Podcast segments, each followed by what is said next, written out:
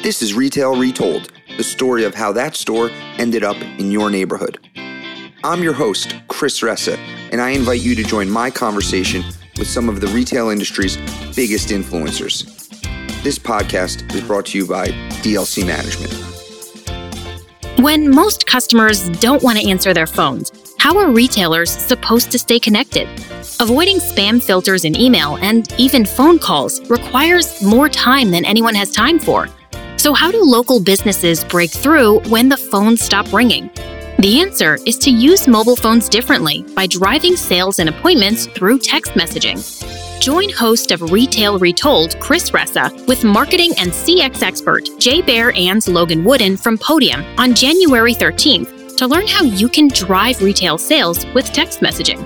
Sign up today at bit.ly slash podium retail to learn how to create your most effective customer messaging strategy yet. That's bit.ly slash podium retail to join us on January 13th. Welcome to Retail Retold, everyone. Today we have a very unique episode for this podcast. Today I'm joined by Chester Santos. Chester is a memory skills expert and the 2008 U.S. memory champion. As many of you know, I love improving skills, and I don't think a lot of people think about memory as a skill uh, to improve on. But I was connected with Chester last year, and uh, I am excited for him to be here to talk about what he does and how memory is a skill. So, welcome to the show. Thank you so much for having me, Chris. I'm looking forward to talking with you today. Yeah, me too. So, Chester, why don't you give everyone a little bit more about who you are and what you do? Yeah, sure. My name is Chester Santos, also known as the International Man of Memory. Uh, after winning the United States National Memory Championship, I've gone on to be a speaker in more than 30 different countries on the topic of memory skills development, basically on how anyone can develop powerful memory skills and leverage those skills to become more successful in one's career, personal life, and also if you happen to have any kids or grandkids in school, uh, the tips that I uh, talk about today will be useful there as well. I can't wait. I I hope we can give a, a couple of practical tips. I'm sure, like anything else, though, it's about practice and you could know it, but you have to actually practice it. And that's my guess. Before we get started, I want the audience to get to know you a little bit more. I've got three warm up questions. We call it clear the air. Are you ready? Sounds good. All right, here we go. Question one, Chester. What is one skill you don't possess but wish you did? One skill I don't possess that I wish I did uh, would probably be speed reading. Um, it's a related topic, but it's something that to, to mine, but it's something that I have not uh, worked on over the years. I am more of a slow reader, but I remember uh, definitely almost all of what I read, uh, but I have to go at a slow pace. So I'd like to be able to read much more quickly, but still have that retention if possible. So that that's a skill I wish I had. Second question. What what is one thing most people agree with but you do not? One thing that most people agree with that I do not, well, related to my field, this often comes up uh, during q&a uh, at the end of presentations a lot of people out there seem to have this idea that they don't want to fill their head up with too much information. So they think that I often hear, "Oh, I'm I'm saving space in my brain for the important things. I don't want to fill my my brain up too much with useless information, things like that." Um, but in fact, there is no limit to human memory. So I don't agree with that mindset at all. If there is a limit to human memory, I don't think we're going to discover what it is in our lifetimes. And in fact, how learning and memory works is you always want to try and come up with a connection between something new that you're trying to learn and something that you already know. So, in fact, the more that you know, the more information that you have stuffed in, stored in your brain, the easier it becomes to learn new things. So, That's something, a common mindset that I don't agree with. I think it's the opposite of what most people think. You should be trying to fill your brain up with as much information as possible. Fascinating. Last question. When is the last time you tried something for the first time? When is the last time I tried something for the first time? Pretty recently, I was in Russia. So just trying some new foods that I had never uh, tried before. Um, that would be it. That was just a couple months ago. I was actually in Russia. I went to Moscow and St. Petersburg, some uh, beautiful cities to to visit if you get the chance. And you'll try some new new and interesting foods there. What'd you eat? What was new? A lot of different things. Um, one thing that blew my mind was this dessert that they, they call it a, a potato on the menu, but it's like a, I guess like a chocolate potato. Um, it's one of the most mind blowing desserts that, that I've ever had. So I recommend that if you're ever in, I had that in St. Petersburg. Making me hungry, but definitely in the holiday season, I, I need to try to get a, a Russian chocolate potato. yeah let, us get into it a little bit here, Chester. I think this is an interesting topic because I don't think it's something most people talk about. So uh, let's go back to the beginning. How did how does one become a memory expert? How did you how how come you're a memory expert? How did this happen? Sure. So really my path it was sort of random how I ended up where I'm at today. I happened to be flipping channels one night and I caught a segment on ABC's 2020, that evening news program. They had a segment on the United States Memory Championship and it sparked my interest because people had often commented to me just in conversation, wow, you have a really good memory. So with those comments kind of in the back of my mind, when I caught that segment on 2020, I thought, hey, people say I have a good memory. Maybe I can do well in this competition. But I quickly found out when looking into what the best people in the country score in various events in that competition, memorizing hundreds of names, decks of playing cards, hundreds of digits perfectly in just a few minutes. I realized I wasn't on that level. So that's when I started looking into ways as to how one can magnify their memory ability, develop their memory skills to become better at remembering things. I experimented with a lot of different techniques over the years, found what seemed to work best for me personally, trained myself in that subset of techniques until eventually I did manage to win the United States National Memory Championship. And since then, I've started giving presentations all over the world. I've written books on memory. So just in trying to help others develop the skills and utilize those for personal and professional success, I've really become more and more and more of an expert in the field over the last decade plus. Really, really cool story that you just saw this 2020 thing and decided to get jump in here. What were first off, what was the time from like when you saw that 2020 to like when 2008 when you won it? How long of a time did it take you to like really hone in and be an expert? Yeah, so I really think it depends, you know, how much you put into it um, each year as far as training. So the first time I competed, I actually managed to get third place. The first time I competed, uh, but then for many years, I just kept on getting third place. Um, so I, I, knew I probably could win it because I was right there. Um, but what it really took was in 2008, I just really dedicated uh, my life to to winning that competition. I, I trained for it like somebody might train for the Olympics or something, you know, and as far as physical sports, the intense training they put in, I put in basically that level of training. And then in 2008, I, I got first place. I actually won it pretty comfortably um, that year. So it's just a matter of setting your mind to the goal and putting in the work and the practice on a consistent basis to to achieve that was this all self-taught or did you like seek out a coach?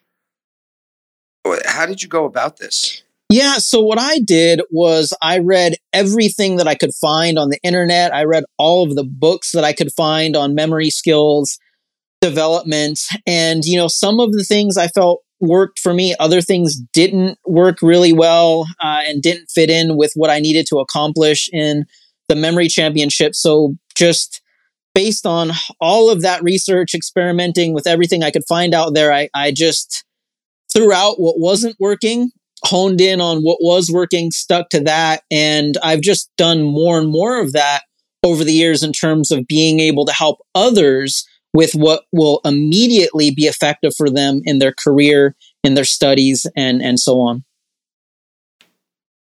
Got it. What were you doing like working wise when you were training for this? Like what, what were you doing at the time? You weren't the uh, US memory champion. So I don't know if you had classes you were teaching people or whatnot. What were you doing for work at this time? Yeah, so I was actually a full time software engineer. Uh, I have a master's degree in software engineering. Uh, I used to work in the Silicon uh, Valley area uh, as a software developer. So that was my work. Um, and basically, after work in the evenings, I would train my memory, memorize decks of cards, memorize sheets of computer generated random digits and then on the weekends, I would, you know, train even five plus hours a day. That was more during the intense training period, um, 2008 and, and end of 2007. We mentioned decks of cards. How do they decide a winner of the memory memory championship? Who what what are the things they do to decide, oh, this person has a better memory than this person? What are you doing to compete? Yeah, so in terms of the, there are many events, but I'll go over the cards event that you just mentioned. So one of them is they will shuffle a deck of playing cards and you will memorize it. When you're done memorizing it, you'll just put your hand up or something. So they record the time basically, how long it took you to memorize the deck. You do, you are limited to a maximum of five minutes. All right. Um, you are then given a second deck of cards, a brand new deck that's a new deck order and you have a maximum of five minutes to arrange that second deck from memory into the same order as the first deck that you looked at. Then they put the two decks side by side and flip through all the cards to make sure that every single card matches. So that's that event. I used to be able to do it in just under 90 seconds. Um, and, you know, some people now can even do it faster than that. So that's one of the events uh, in the US Memory Championship. Did you say just under 30 seconds? Uh, I used to do it in just under 90 seconds, just, uh, just under a minute and a half. Yeah. But people can nowadays, you know, the scores, just like in the Olympics and physical sports, how the records are broken every year. Uh, the scores are higher and higher. The same in the memory championship. So nowadays there are people that can do it in even under one minute. And there's 52 cards in a deck. So it's just really amazing what the human mind is capable of with the right training and practice. I, I, I couldn't agree more. Speaking what the human mind's capable of, what is what does science and what does the science community think of what you and maybe others do? What is the perspective of the science community? Oh, uh, they're very interested in uh, memory champions like myself and exactly how do we go about it and what what are the inner workings of the brain so stanford has offered to scan my brain while memorizing things i haven't taken them up on on it yet that was after my after my ted uh, ted talk there happened to be a professor at my tedx bay area talk a stanford professor and he he wanted me to do that i haven't done it but some other memory champions have and they've seen that while we're memorizing there are the so much more of the brain is lit lighting up so much more of the brain is active compared to an average person when they are committing things uh, to memory. Um, they're they're still actively researching this. MIT, I, I correspond uh, once in a while with a professor from MIT who is doing research on uh, basically enhanced memory and how these skills are uh, these techniques are actually working in, in people's brains. But we, what we do know right now is that if you will use the right techniques and put in that practice, it's pretty incredible what people are capable of. Totally. I'm, I'm mind blown by this topic. Let's talk about some practical applications. While the deck of cards is cool, oh, actually, before that, let's back up. Give give me a what's another one they do at the U.S. Memory Championship? What's another event? Yeah, so one that I think people can relate to probably a little better and right away see practical applications for it is memorizing names and faces. So in the competition, they give us what basically look like yearbook pages. So there's a photo and a name written underneath, first name and last name. Uh, when I was competing, there was 99. I believe there's more now, over 100. Um, we would have 15 minutes to look those over uh, when the 15 minutes uh, time period was up, they would then give us the pages, uh, the pictures again, but the pictures would be on different pages and in completely in a completely different order. Only the photo, and you would have to write out from memory the matching name and spelling uh, counts. So that made it even a bit trickier in that if you spelled uh, the person's name Tammy ending a y, in a Y, but uh, that particular person's name ended in IE, it was considered incorrect, like you didn't remember the name. So it, it's it's pretty tough, pretty intense. Um, but again, it's something that people can get good at with uh, training and practice. Now I actually open presentations around the world. Uh, I'll go uh, before my presentation. I'll go around in the audience and just shake people's hand, get their name, and I've opened with naming even hundreds of people in, a, in an audience after hearing each name, just one time. So uh, for practical purposes, it's going to help you, of course, to get more out of business networking. You're not getting the most out of networking if you're attending a bunch of events and the next time you run into someone that you met, you had you have no idea what their name is or what they do for a living. You're just not maximizing the benefits that you could get out of business networking. That is a great practical application. What other practical applications do you see? You go and you train people all over the world. What other practical applications do you see people using enhanced memory skill in professional world? Oh, they're they're they're they are so numerous. I'll go over some of them now. You know, I, I hit on one uh, just building better business and personal relationships by remembering people's names, things about them. It increases people's likability factor, right? And that that's a factor in advancement in one's career is, is your likability factor in addition to your job performance, right? Presentations. If you happen to be in a career well, where you are giving some sort of presentation with memory skills, you can minimize the amount of notes that you use, maybe eventually getting to using no notes at all so that you can maintain eye contact with your audience. You're going to be a more uh, persuasive, more effective speaker. I've been a, I've been a speaker at conferences. Uh, sometimes you'll have a world famous professor there, but he doesn't get the greatest remarks on the comment cards from people in the audience because his presentation was here's slide number one on my research, here's slide number two on my research, and the pe- people in the audience are reading all of these charts and graphs and they're starting to fall asleep. It's it's better if you can at least minimize the notes and and be more engaging, maintain eye contact with the audience training material. So if you're in a profession where uh, things are changing a lot, your company sends you to a lot of new trainings, you're going to be able to retain more of that information. Keep in mind that memory is a fundamental part of the learning process. So when you improve your ability to remember things, it's going to have a huge impact, definitely on absorbing more from training material uh, for kids in school, exam material. Also, I would say if you happen to be in sales, uh, meeting with clients, potential clients, if you can maintain eye contact with that person during the meeting and say, hey, here are five, ten key things that I learned about you and your company in my research. Here are five, ten key things that I learned about your competitors. Here are five, ten key ways why my company and our services are the perfect match for what you're doing. When you can do that, show that you've gone you know, a step above everyone else. You've done that research. You can maintain, maintain eye contact. Nowadays, people are so impressed with that. Very, very impressed. They have a lot more confidence in you and your abilities when you can do things like that because let's face it, the average business professional nowadays isn't working on their memory at all. And simple things like that would be impossible for them to do because they're so dependent on electronic devices. So when we when you can do that, people are more impressed with you. Um, you know, whether there's a connection between memory and intelligence, uh, research it's up for debate. You know, one research study may say yes, Another research state, search study may say, say maybe not.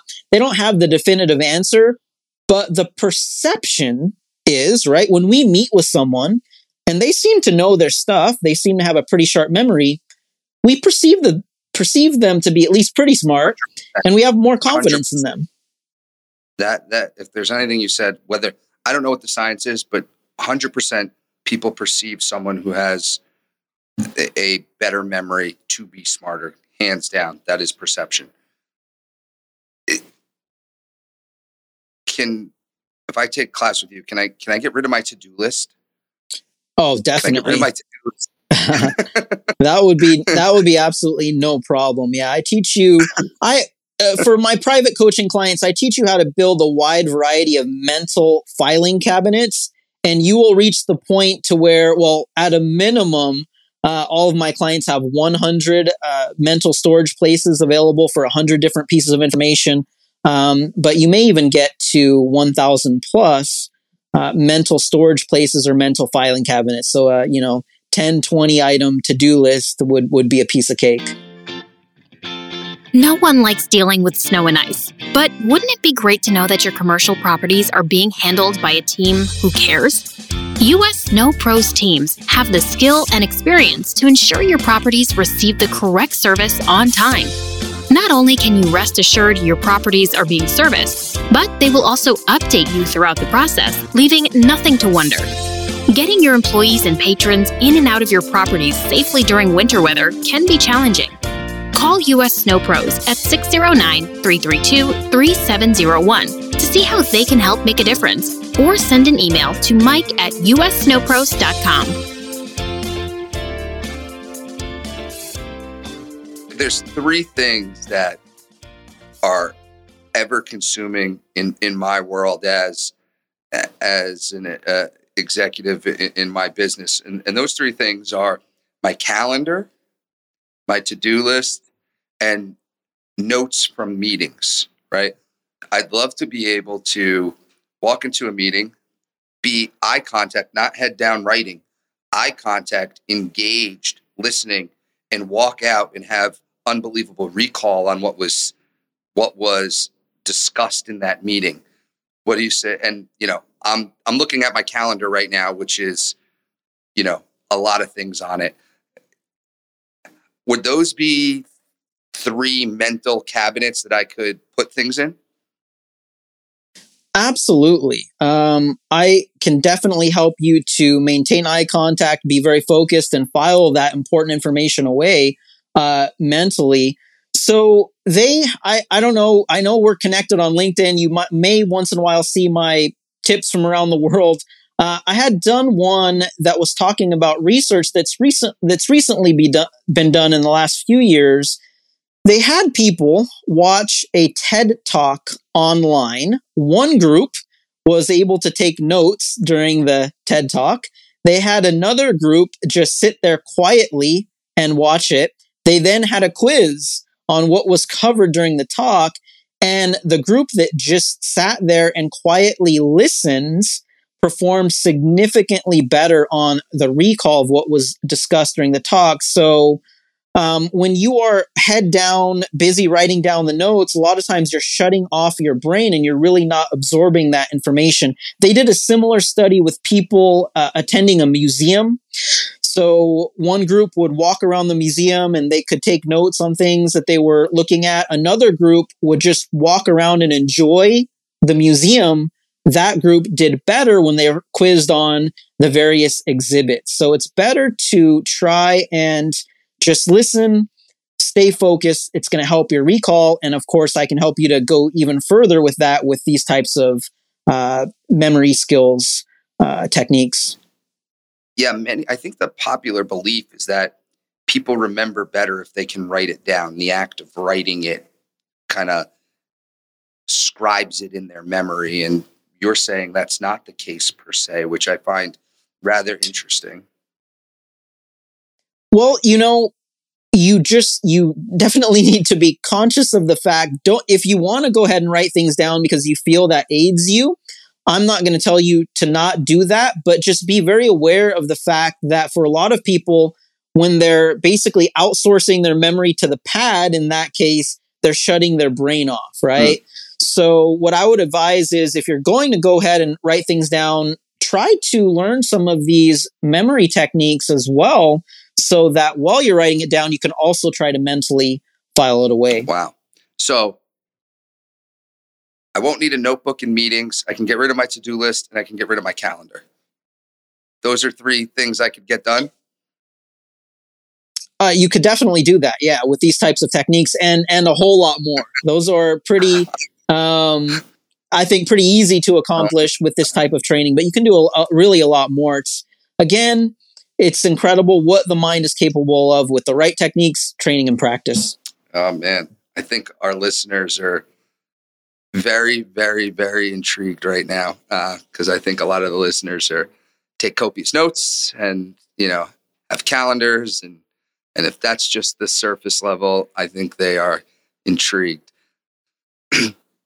let's let's talk about some actual techniques. What are, what are uh, you know? Let's go over one or two. Some of the things you actually teach in your classes and the skills and how to build skill development.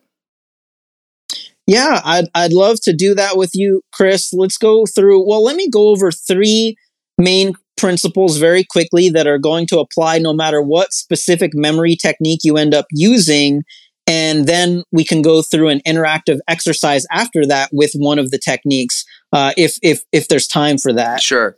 I, um, will, will I be able to recite 25 numbers to you and then you have them respond back what they were? Uh, you could totally do that, but numbers is going to take a little bit more. Uh, there's an intermediate step. I'll explain that. Come back to that later. I'll explain why numbers is going to take a little bit more than just an initial uh, training um, after we go over the the main Let's principles first. So, principle just, number one. I was just pulling your leg. Oh, oh yeah, no problem. um, step number one or principle number one is no matter what type of information that you want to commit to memory, you always want to try to come up with a visual representation for it. Uh, you want to be able to picture it in your mind.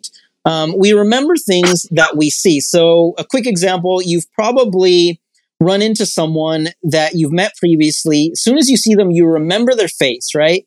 You know that you met them somewhere before, but you can't remember the name, right? Um, another situation you can relate to let's say you go to a party, two weeks after it's over, you're talking with one of your friends. Your friend describes someone to you that was at the party. As your friend is describing the person, a lot of times you can picture who exactly who they're talking about, but you can't seem to remember the person's name. Sure. Right? those examples uh, make sense when you think about it because when we interact with people in various ways, we see their face, right? The face is recorded into your visual memory, but the name is something more abstract. So one way to get better at names is try to turn them into powerful visuals. For the name Mike, I might picture a microphone. For the name Alice, I might picture a white rabbit because it reminds me of Alice in Wonderland, right? So that's a, a little tip there for names. But my point is that a visual for the information makes it easier to recall the information later. Second overarching principle after you come up with a visual, try to involve more senses if you can. As you activate more senses, you're building more and more connections in your mind to the information and you're activating more and more areas of your brain. I started an episode of PBS's Nova Science. People want to check it out later. They're going to see the brain scientists, neuroscientists talking about why it is that these techniques that I use, part of why they work so well is because I'm using more senses, I'm activating more of the brain, it becomes easier to remember things. Hmm. Third overarching principle is while you are seeing and then trying to experience the stuff with additional senses, try and make all of that in your mind crazy, unusual, extraordinary if you can, because mm-hmm. there is a psychological aspect to human memory we all remember things that happen to us that are pretty out there, right? Extraordinary in some way. Where, wherever your audience is right now, if an elephant crashed into the room that they're in right now at this moment and started to spray water all over them with, the, with its trunk, that actually happened at this moment, you'd probably remember that for the rest of your life. Even 30, years from now, you'll, you're never going to believe this. I was listening to Chris Ressa's podcast. He had a memory guy on there. While I was listening to the podcast, an elephant crashed into the room, started spraying water on me. It was just crazy, unbelievable. That would be stuck forever in your mind without any effort to commit it to memory. So just knowing there is that aspect of how our mind works, we can harness it, take advantage of it, apply it to things that would be useful, remembering names, presentations, and so on. So that's it. Three principles, quick review, visuals, try to involve more senses if you can. And third, make it all weird to take advantage of that psychological aspect to memory. So, with that said, I want to try to put those principles into practice now. Chris, I'm going to have you try to commit something to memory. The audience can follow along, see how they do. Uh, just do your best, relax. It's going to be fun. It will take about three minutes. I'm going to have you all we try to. what is that? I was telling everyone we did not know we were doing this. All right. No, I'm springing this. Uh, no, I'm just totally springing it on on on you right now. I know, Chris. Just bear with me. I, I think you'll have fun. It won't be too tough. All right. Um, even even under the pressure. Um, the word list I'm going to have you memorize quickly is going to be monkey, iron, rope, kite, house, paper, shoe, worm, envelope, pencil, river, rock, tree, cheese, and dollar. All right. That's the list. Now, most people you know, think, you know, no, this guy's crazy. There's no way I'm going to commit that to memory, not unless he gives me a lot of time to do it. But in fact, Chris, you'll have it down. People listening to the podcast will have it down in just about three minutes. And even weeks from now, you're still going to know the words forwards and backwards. Just relax, listen to what I described to you, and just try to see and experience it in your mind. You can do it with your eyes opened or closed, oh, whatever's most God. comfortable for you in terms of visualization. I want for you to just see a monkey, right? This monkey is dancing around and it's making monkey noises because the first word I had given you was monkey.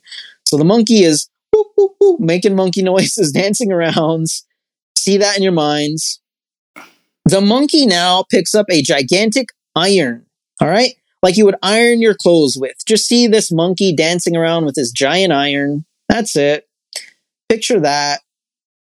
Relax. It starts to fall, but a rope attaches itself to the end of the iron. See that rope, maybe even feel the rope. Maybe it feels sort of rough. All right. You look up the rope and you see that the other end of the rope is attached to a kite. This kite is flying around in the air. Just see that kite. Maybe try and touch it.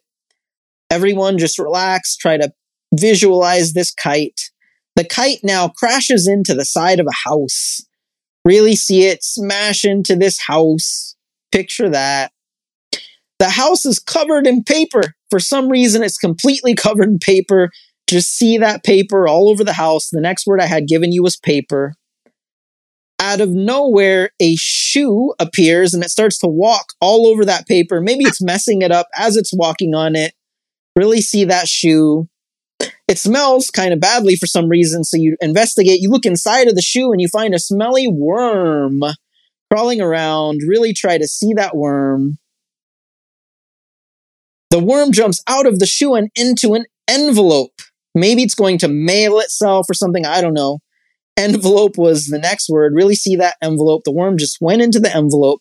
Out of nowhere, a pencil appears and it starts to write all over the envelope. Maybe it's addressing it that pencil. Really see that pencil. The pencil now jumps into a river, and there's a huge splash like you would never expect to see when that little pencil hits the river. Picture that river.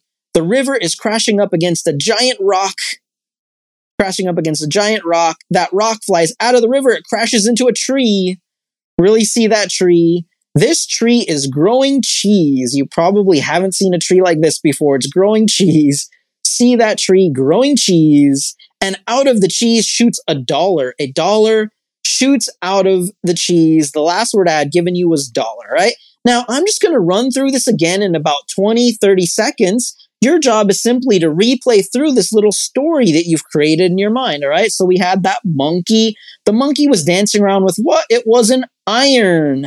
What attached to the iron? It was a rope. You felt that rope, right? You look up the rope, the other end was attached to what? It was a kite. What did that kite crash into? You saw it crash into a house. What was the house covered in? It was covered in paper, right? What walked on the paper? It was a shoe. Something was crawling in that shoe. What was it? It was a worm. The worm jumped into an envelope. What wrote on the envelope? It was a pencil, right? The pencil jumped into the river. The river was crashing into the rock. That flew into a tree, which was growing what? Cheese. And what came out of the cheese? It was a dollar. So now, Chris, I'd like you to just do your best, take your time, relax, see if you can recall those words by simply playing through the story in your mind. Each major object that you see in the story will give you the next word, and, and your audience can follow along and just see how they do as well for fun. All right. Monkey, iron, rope, kite, house, paper, shoe, worm, envelope, pencil, river, rock, tree, cheese, dollar. Awesome, and uh, that's not easy under pressure. I we we did not discuss that at all previous to the interview. I didn't even warn you I was going to spring that on you. So um, great job under pressure there. I'm sure if people give it a try, they could even recite that backwards by simply going through the story in reverse. Now, I want to point out that this technique, that's called the story method, by the way, it doesn't just apply to random words. Let's try to apply that to a presentation very quickly here. Let's say I was going to give a talk about healthcare in the United States maybe my first image would just be a stethoscope that the doctor uses to check your heartbeat. That's just going to represent the broad topic for t- discussion for today is healthcare, right? Then I want to hit on first with my audience. I want to talk about the high cost of healthcare in the United States. Maybe shooting out of the stethoscope is a bunch of hundred dollar bills. All right. The next thing I want to cover in my presentation is that under current healthcare programs, in order to get certain things covered, sometimes we have to find a way to cut through or navigate through a lot of red tape. Maybe wrapping itself around the $100 bills is all of this red tape. So hopefully that gives you an idea of how you could apply this simple concept of the story method to minimizing the amount of notes you use when giving a presentation. Those could also be five talking points with a client or potential client. So there are definitely practical applications for even very simple techniques. Cool. That was great. I really appreciate you putting me on the spot and walking me through that. When you first rattled off the words, I was like, oh my God. But uh, that story method was pretty good. And we did that in less than five minutes. Pretty, pretty, pretty good stuff. So, really appreciate you coming on today. Why don't you tell everybody about the training that you do and the services that you offer? Yeah, so I, would love to talk about that. If people would like to go deeper, dive deeper into the realm of memory skills development, if you'd like to make it something to work on for the new year, be better than ever in terms of your personal and professional development in 2022, the best place to go for most people would be memoryschool.net. Uh, you can visualize maybe a fishing net to remember that it's .net. So it's memoryschool.net. Um, it's an entire online school. I've got core training, advanced training, ongoing training uploaded every single month. I set up code Chris in honor of being on your show. I set it to be valid for 50 uses. I have no idea how many people from your audience might be interested, but the first 50 people to use that code should find that when they enter it into the checkout page that the $200 enrollment fee would will go down to zero dollars as long as it's still valid. You'll just have to pay only for the first uh, month of access. So check it out, memoryschool.net. The code is Chris, valid for the first 50 people. I also give speeches and presentations all around the world for various types of organizations. So if you're involved with an organization that might need an entertaining and educational speaker, please keep me in mind. I do private coaching on a very limited limited basis and also corporate training seminars. So half day, one day and up to 2 day corporate training seminars as well. Excellent. And your social media handles, where can they find you on social media? I'm most active on LinkedIn. So if you just write to me on LinkedIn and mention that you heard me on Chris's podcast, I'll go ahead and be happy to accept you as a connection. So LinkedIn, I'm most active on, and also Instagram. Those are the two main places to find me Instagram and uh, LinkedIn. Chester, this has been great. I really appreciate it. Now, with every guest, we're typically uh, in the retail and real estate industry. At the end of every show, I ask three questions. So I got three fun questions for you that you probably haven't thought of. Tell me when you're ready. I'm ready. Let's go for All it. right. Question one What extinct retailer do you wish would come back from the dead? Wow, you know, th- it just so happens that I, I saw this in a TV show episode and, and it, this came to my mind, Blockbuster, like Okay. Blockbuster video. Cause there was something, I, th- I don't know, it was a, uh, a cool experience, I think, to actually walk around the store and pick up the different, uh, and, you know, discuss with your friends that might, might have been right there with you, what movie you wanted to watch. I, I, I think those could come back just on a very limited, uh, basis. Okay. Question two What is the last item over $20 you bought in a store? last item over $20 that I bought in a store. Whoa, that's kind of a difficult one. And interest, you're bringing something interesting to my mind. I guess we're all doing so much online shopping these days. Over $20 that I bought in a store. Maybe a suitcase. Uh, when my suitcase broke recently, um, I actually wanted to go in there and physically like feel like the wheel, how the wheels were rolling around and, uh, Where, where'd you get it? Just, just a random place in, in Chinatown. I live in San Francisco, just a random Okay. place in, in Chinatown in San Francisco, but I wanted to actually, you know, demo, uh, the suitcase. So The, the taction. Okay. Yeah. Last question. If you and I were shopping at Target and I lost you, what aisle would I find you in? what aisle would you find me in, in Target? I guess it's gotta be something electronics, uh, electronics related. You know, things Okay. that sometimes I need to buy a, a new microphone for these types of I- interviews. Um, I, I don't know, t- t- testing, uh, uh, uh, testing out various electronic devices to work with the the new technology that we're all using. I guess. Cool. Well, Chester, this has been great. I really appreciate the time. Thank you so much. This is one of the more interesting episodes I've ever done. So thanks for joining us. Thank you so much for having me, Chris. It was fun.